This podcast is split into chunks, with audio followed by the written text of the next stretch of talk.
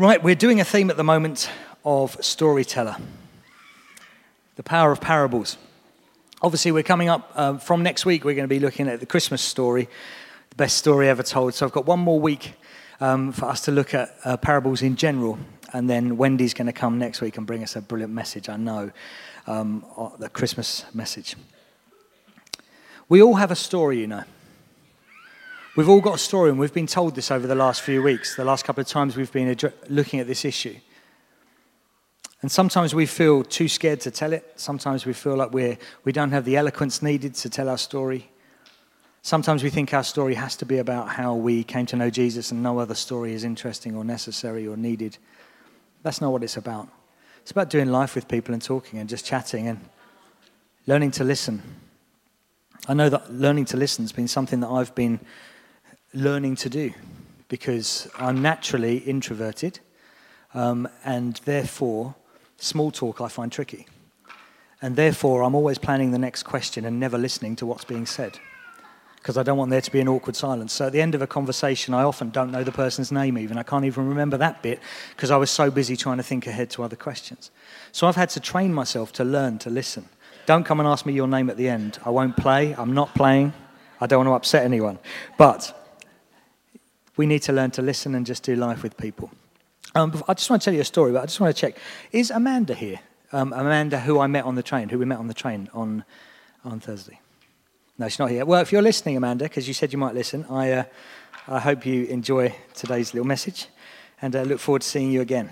So, when we were on the train on Thursday going up to London, Nikki and I are speaking at, um, we've got one of the venues, we're running a venue at um, Spring Harvest in Minehead at Easter. And so we were going up to London for a training day.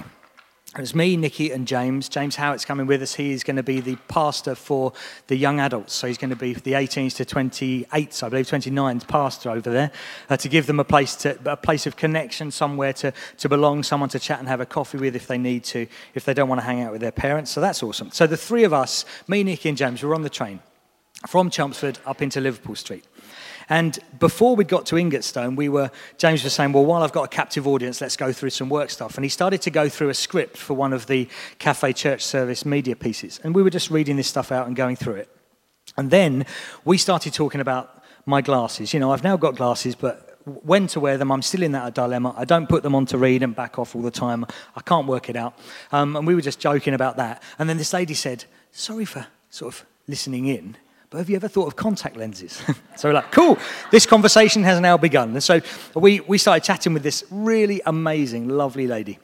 She was telling me the benefits of contact lenses, but also we just started chatting about life, who we are, what we're up to, and it all began with her asking a question. And can I ask, what was that thing you were just reading out? What is that? So we said about who we are and, and what we do, and, and about this place, and about you guys, and about all the things we do for people that you do as a church for people in the community and the difference you make into people's lives. And we had this most beautiful conversation.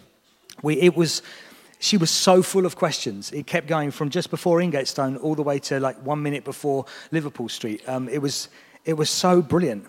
Our lives were enriched by her story because I made sure that when she just mentioned things in there, I, I, sort of heard what she what, what her family sort of job was. And so I sort of asked about that and wanted some information on that because you don't just want to give everything that you've got and just keep speaking and speaking and speaking and speaking and hoping, hoping something might happen. We actually had a genuinely lovely conversation with a genuinely lovely lady. And we were, we were enhanced by that conversation. It was amazing. So that's the power of the stories that we have. Just having a conversation with someone can be so beautiful. You have a story, let me encourage you. It is in you, just love people, talk to them, and you'll be amazed at what happens. Another story for you. You know that in March, many of you, most of you will know, in March we got the, the phone call from my brother saying he had cancer.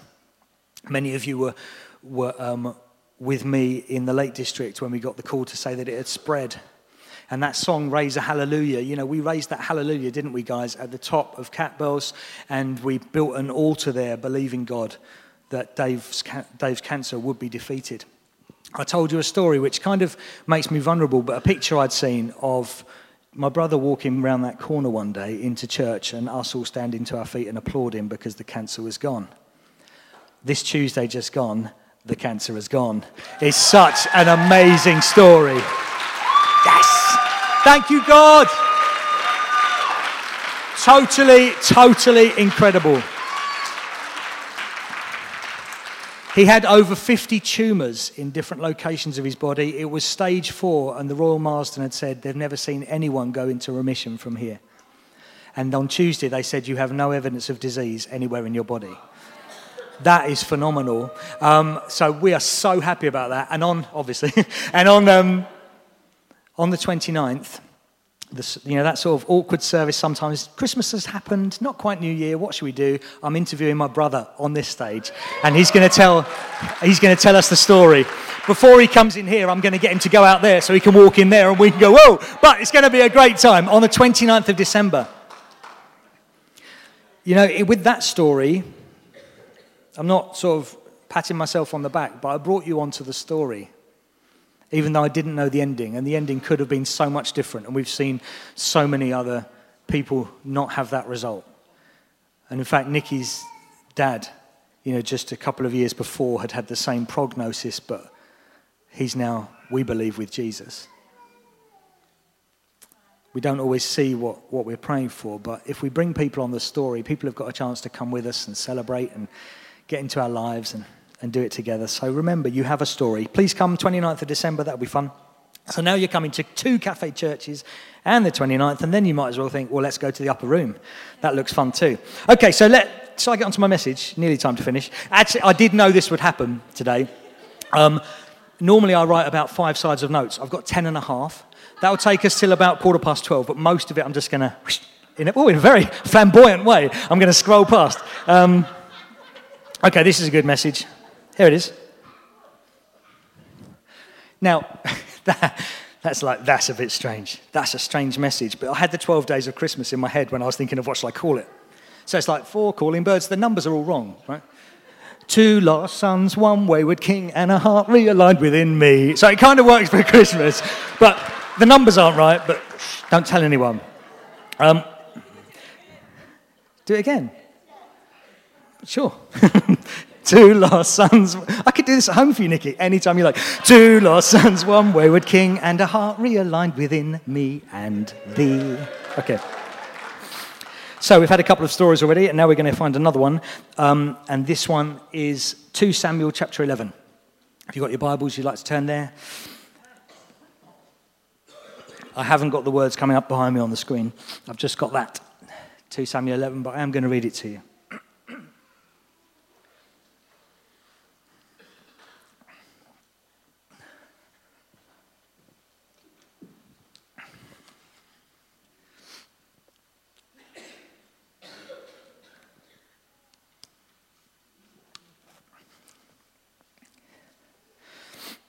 Okay, this is the wayward king.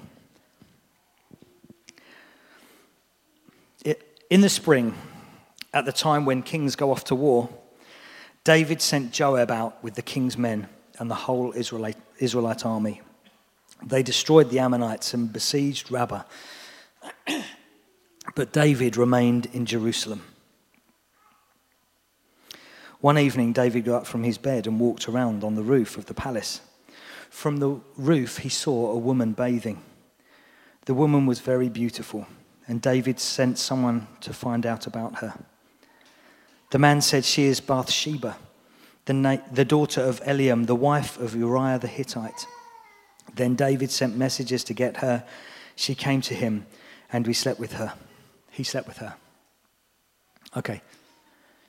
So, this was a story about King David great, great, great, great granddad of Jesus, one of the heroes of the faith, one of the heroes in the Bible. And this is a time when he was not heroic, when he got it hideously wrong. This was in the spring when the time when kings go off to war. David didn't go to war, yet he was the king. But David remained in Jerusalem. There's his first mistake. He should have gone to war, but he was still in Jerusalem. Then he went out onto his rooftop and he saw a woman bathing. He should have looked away, but he didn't. He chose to look and think, She is beautiful. That should have been the end of it, but it wasn't because he said, Somebody find out who that woman is. Somebody goes and finds out. They come back and say she's married. Her husband is Uriah the Hittite. He's one of your soldiers. He's out at war, kind of where you should be. He should have stopped there. So what am I doing? What am I doing? But he didn't stop there. He went and set, he went and sent for her, got her, slept with her. She then conceived. I'm going to paraphrase the rest of the story. She conceived a baby. And suddenly he's panicking. He should have stopped it there. But he didn't. He should have confessed at that moment. But instead, he tried to call Uriah back from the front line so that he could have a few days off and perhaps go back and be with his wife, and maybe they could think it was Uriah's baby. So Uriah comes back from the front line and sees King David.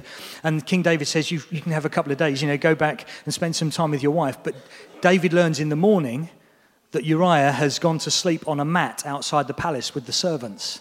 And David's like, Why didn't you go home to your wife? He's like, I can't go back home to my wife. My, my men are out fighting and they're sleeping out in the open. How can I? How can I go and you know, be with my wife when my men are out there at war? I'm going to stay here on the floor. David's thinking, this is a disaster. So the next night, he tries to get Uriah drunk.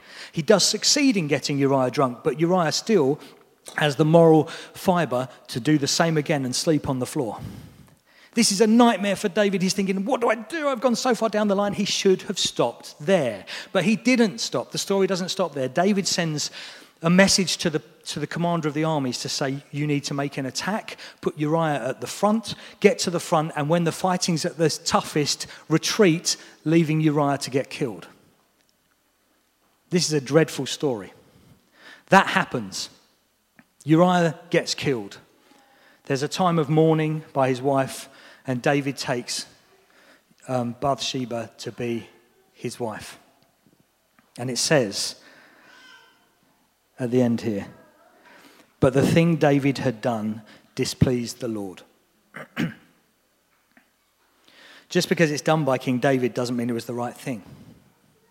And I've been reading an article recently which is really interesting about how some people think as long as it's biblical, it's okay. This, some people might find this hard to hear, okay? It's in the Bible, that's good enough for me. You know what? Our call is to be Christ like and not biblical. Our call is to be Christ like and not biblical.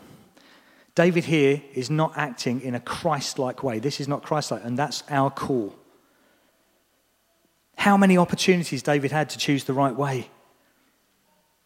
At any time, he should have just stopped and chosen the right way when he, glanced, he should have been at war. He shouldn't have looked at her. When he did look, he should have looked away. He shouldn't have called for information. Once he knew who she was, he should have walked away. But all the way through, he didn't. Outrageous, dishonorable, disgusting story from David, our wayward king. David didn't go looking to be a murderer that day. He wasn't staying at home from war so that he could commit adultery. It's really important that we hear that. He didn't intend to be a murderer, and he didn't stay home to commit adultery. But he just allowed a few bad decisions to snowball. snowball. Sorry, I have a very sore throat, but that's okay. There's always an opportunity to stop. I wonder how the thing with these stories from the Bible is it's so easy to look at them just as, oh, yes, look at David. Now it's time to look at me. Where am I making a few simple decisions that are just off kilter? They're just not the right ones, like not going to war if you're David. That may lead to another bad decision here, which leads to another bad decision here, and before I know it, I've gone way off track. Because being just a few degrees off where I'm trying to head here can, by the time you get down the track, a few degrees at this end make a long distance from where I should be down the other end. There's always an opportunity for us to stop. And it's easy for us to read that story and think, well, actually, there was a critical moment. Once Bathsheba had got pregnant, there really wasn't much he could do. The snowball had picked up too much momentum. I couldn't, he couldn't stop it. You know what? We can think that over our own lives too. We've got to a critical mass, the momentum's going, I can't possibly stop what has happened.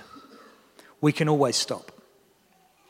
We can always make the right choice. Judas could have said no at the moment of changing, changing money over.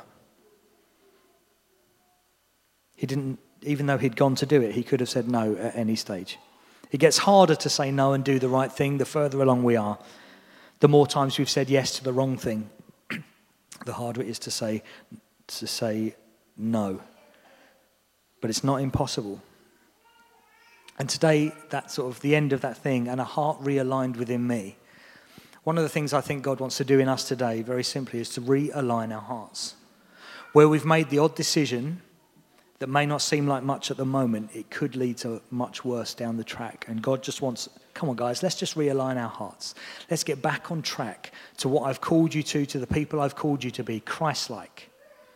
Christ like in every circumstance. The story goes on.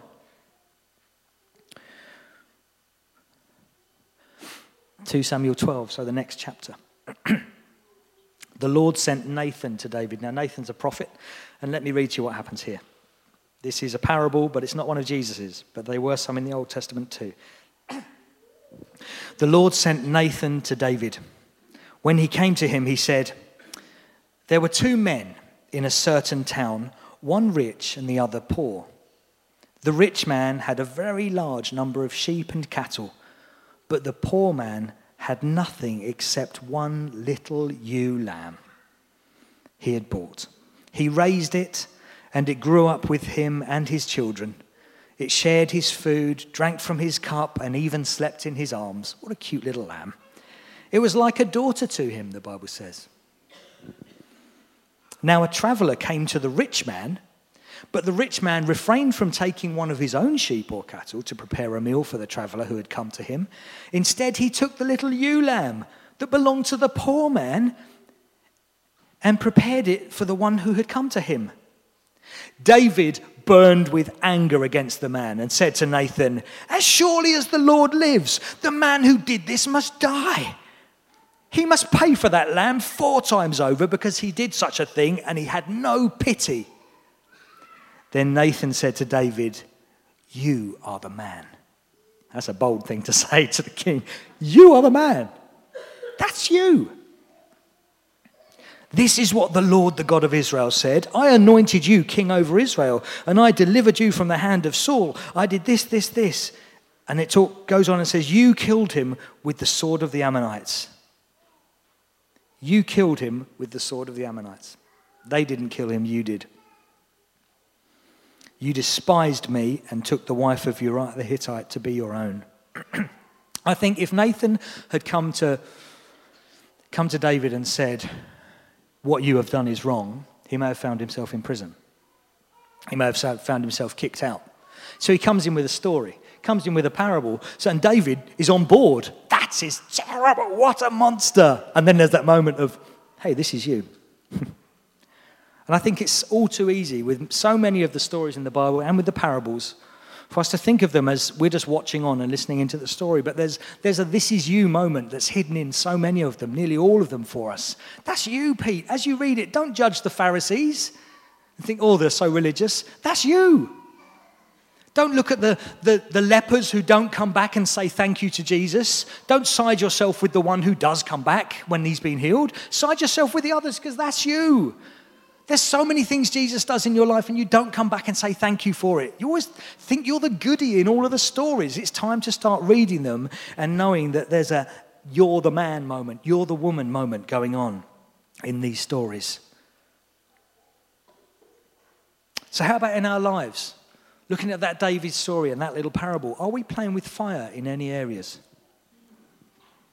In the springtime, when the kings go to war, David was in Jerusalem. How about this one? At 11 p.m., when the Sims family are tucked up for the night, Pete was on his phone, on the internet, scrolling channels, WhatsApping secretly. Who knows? Because if that's the time I, I should be in bed, then what would I be doing on my phone? And what could happen if I was on my phone and kept those conversations going that really weren't very healthy. And then before you know it, it snowballed and terrible things are going on. It is a morning for realignment of our hearts to say, God, I am this far off. I may be this far away now and it seems a mile off, but I'm coming back. Because we always have a choice when these it's you moments happen. And looking over there, I know a family who have made a decision that their phones have a bedtime. 9:30, all phones in the house go to bed. That's it. You want to contact them after that? Good luck. Their phones will be asleep. And uh, there's another family who sit over here too, who have no technology upstairs whatsoever. So there's no TVs, there's no iPads, there's no phones, there's nothing. They cut, they're not allowed upstairs. It's just like a little puppy. It stays downstairs. Who knows? I'm just saying that because there are things that we can do that help us. We don't, I don't know what your area of weakness is. I don't know what your area where you're likely to slip is. We all have them. We've all got areas of weakness. We need to guard ourselves against that and learn to align ourselves and become Christ like. Okay, let's go on. And we will have a look. Ooh, a compass. Um, we're going to have a look at the prodigal son story, the lost son story, okay? Doing all right? I'm going to go probably to about half past, so we've got about 15 minutes left. You're doing grand.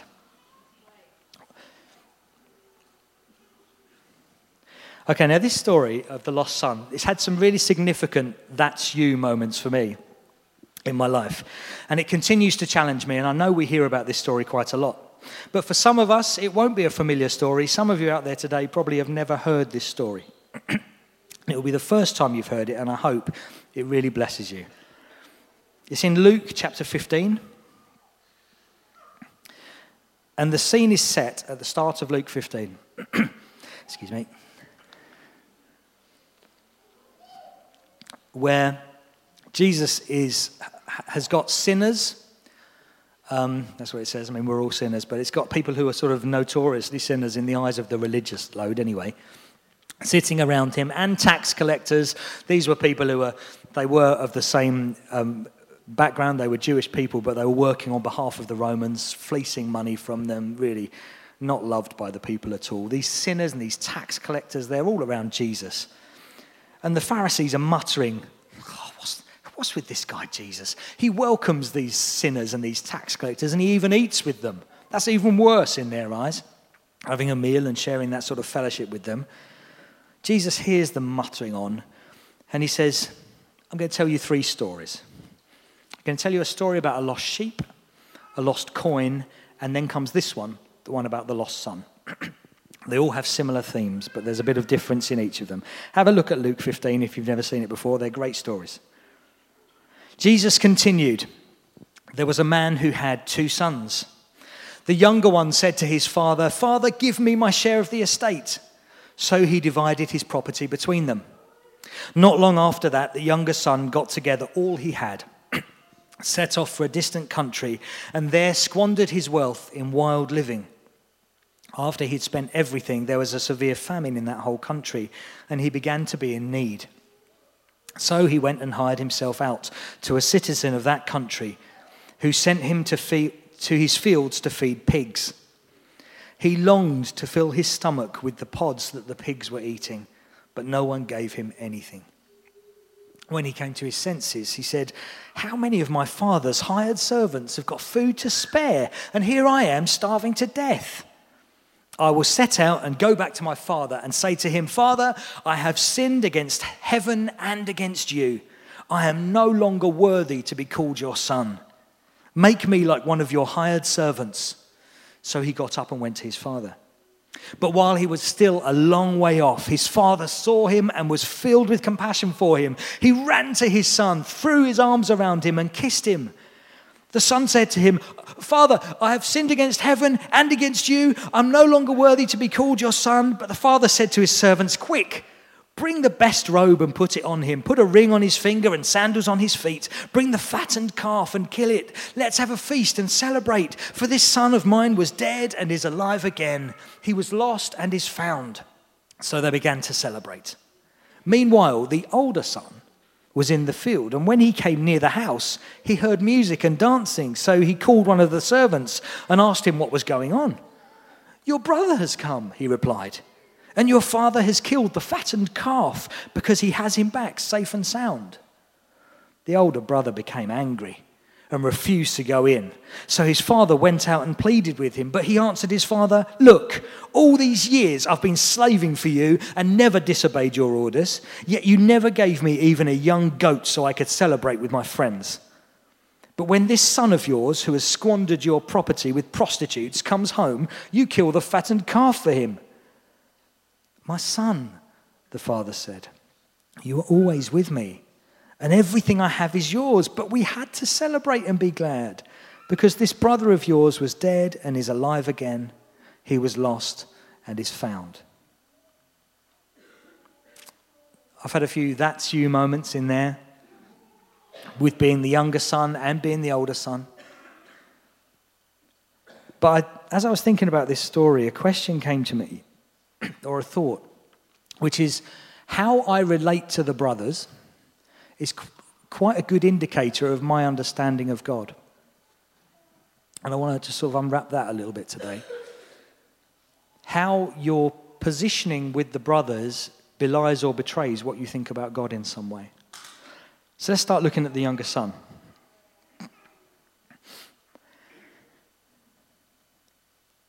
He goes off, doesn't he? You know, for those of you who are uninitiated in this story, it's really a very big insult to have wanted the inheritance because that would have come when his dad was dead. And so it's as though he's saying, In my eyes, you are dead. Just give me the money. I'm not interested in this family.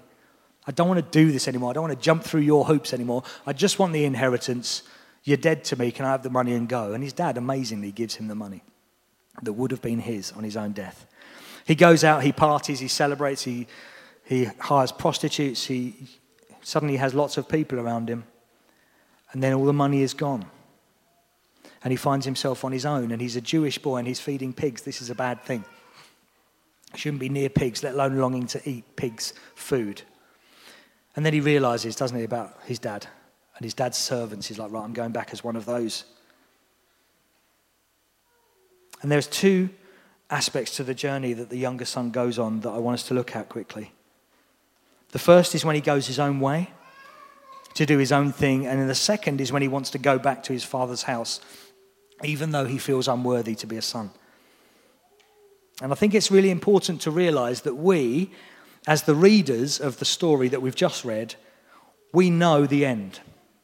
We know that the father is waiting for the son to come back. The son didn't know that. When he took the inheritance and went, he had no idea whether there would be any welcome for him. He went his own way, did his own thing. But we know the end of the story. That's a real advantage to us. But I think sometimes that can be a disadvantage.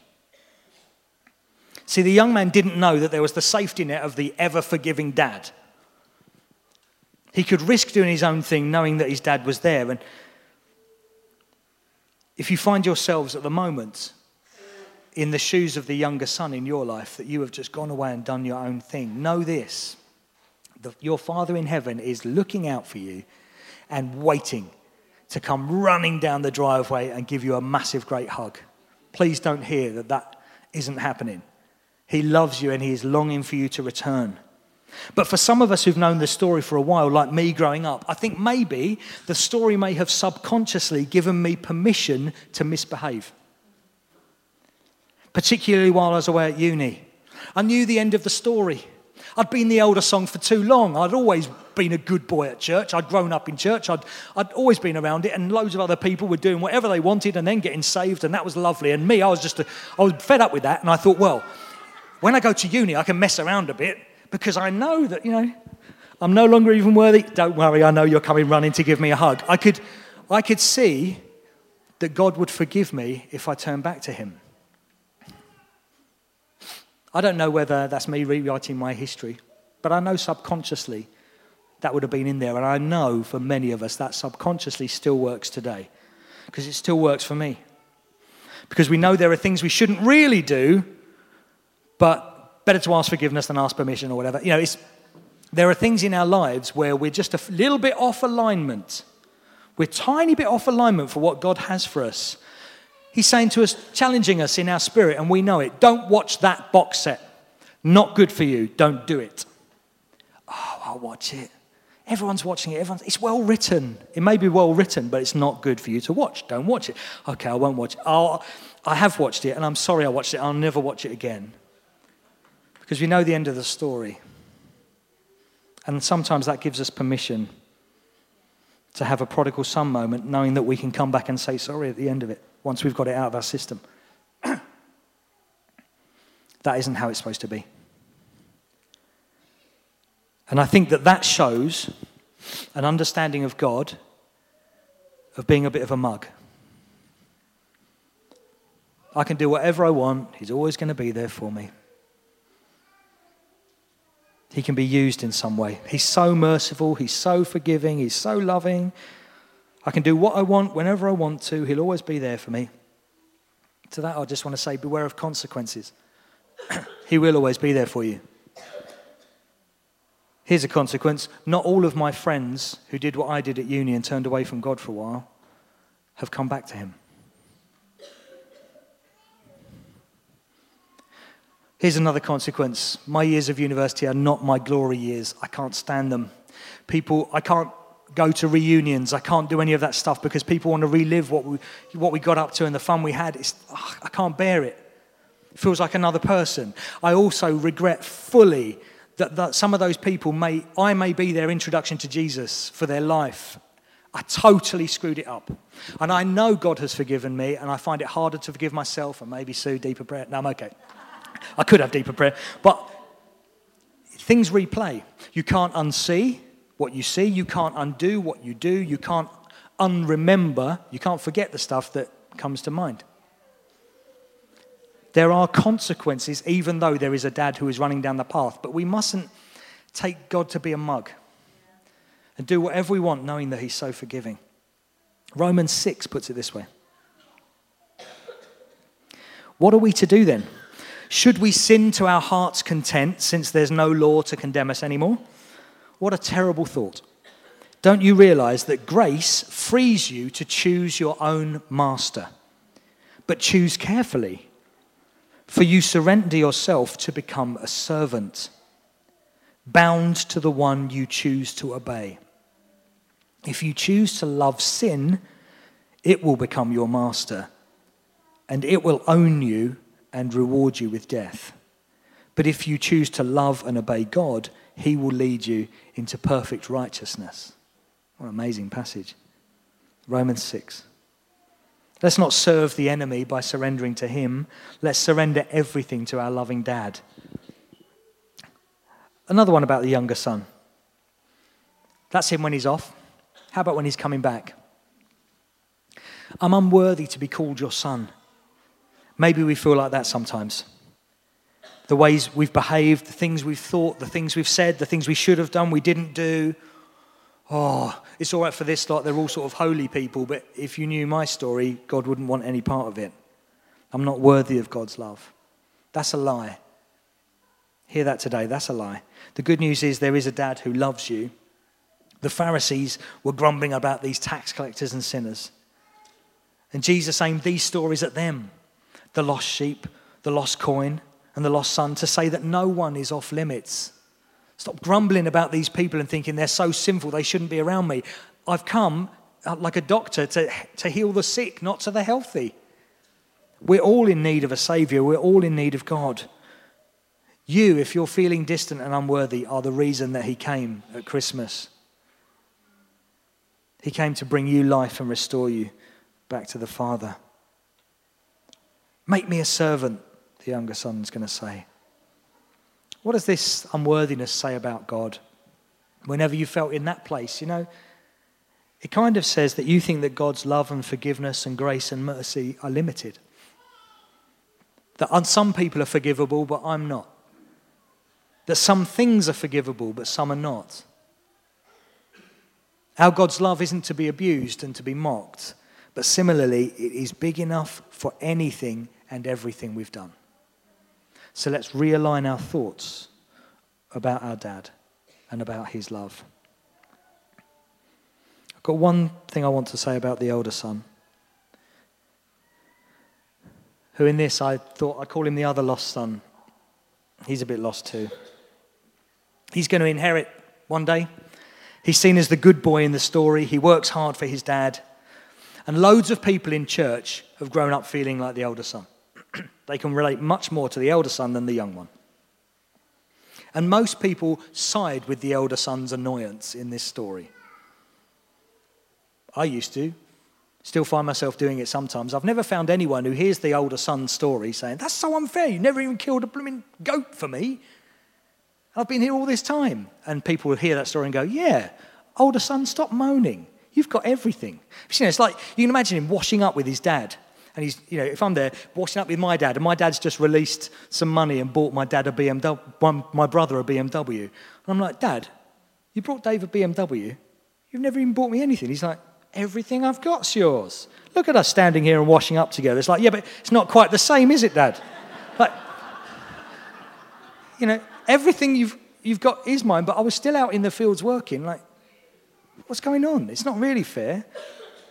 I always used to think that's rubbish. It's so rubbish. Everything I've got's yours. You know, it's, it's true. Not, it's not. It's a lie. But it's like it is a bit pants for the elder son. That's rubbish. I haven't even had a party. I've got nothing. And I think that sometimes this shows to us that we, somewhere in us, we're religious people who think that God is unfair.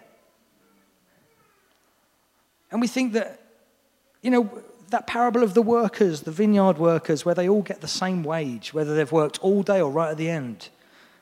Some of us are like, oh, that's unfair. God isn't about fairness in the way that we see it, He's about justice. He's about restorative justice. He wants to give everyone the same wage in that thing because he wants to love everyone and, and, give them access to heaven. And in this story, this is about restorative justice. I, I want you restored. I want you back in relationship with me. That's what it's all about for me. It's not about this is fair. You've, got, you've had a tenner, so you can have a tenner. That's not how, how God's working in this story. Maybe we think that we side with it because we're a little bit religious and we've worked hard and we've done everything we're supposed to do, maybe our view of God is a bit more as a master and we're the servant rather than dad and we're the children. I think that if we get that understanding today, again, that we are children of God, we are children of the loving Father. We're not his hired hands. We don't have to work for him to, to gain his approval. Everything that He has is for, is for us. We have access to it all. It's a hard one, that one. Because it's easy to hear that and then say, yeah, but he still didn't have a, a, a feast, did he? It's tough. But I've never heard anyone not feel sorry for the elder son. And I think maybe that's because we don't have a full understanding, of, of course we don't, of the grace, mercy, and love of God that is so vast and so enormous. And we don't fully understand our relationship as children and the inheritance that we live in, that we live in day to day. Because our Heavenly Father's not about to die and give us something, we've got it already. We live in the inheritance as His children already. So maybe we need to realign. I said I'd go to half past, and quite incredibly, I just did. So it's time to realign. and I would like us to um, potentially get some prayer if you'd like to do that. I'm going to I'm going to read out a few areas that we've looked at this morning. And if you just want to realign your hearts, get back a few degrees or 180 degrees in these areas, then in a moment I'm just going to ask you to come forward. um, Sue, is Sue around? Nah, they're all gone. Um, we'll come to the front. Oh, there you are, Sue. Hi, Sue. You know you always sit there unless you're hosting. We all have our seats. Um, I do. No, my glasses only for this distance. Um, where do you want us, Sue? Just should we just come? Okay, just come to the front if you want prayer in a moment. So here we go. We're going to realign our hearts from David and that story. Let's not allow the snowball of bad decisions to pick up speed in our lives. Let's remember that we always have a choice Let's realign this morning. From the younger son, let's not be a slave to sin. Let's not allow it to rule over us and make poor choices now because we know God will forgive us later. Let's realign that thinking this morning.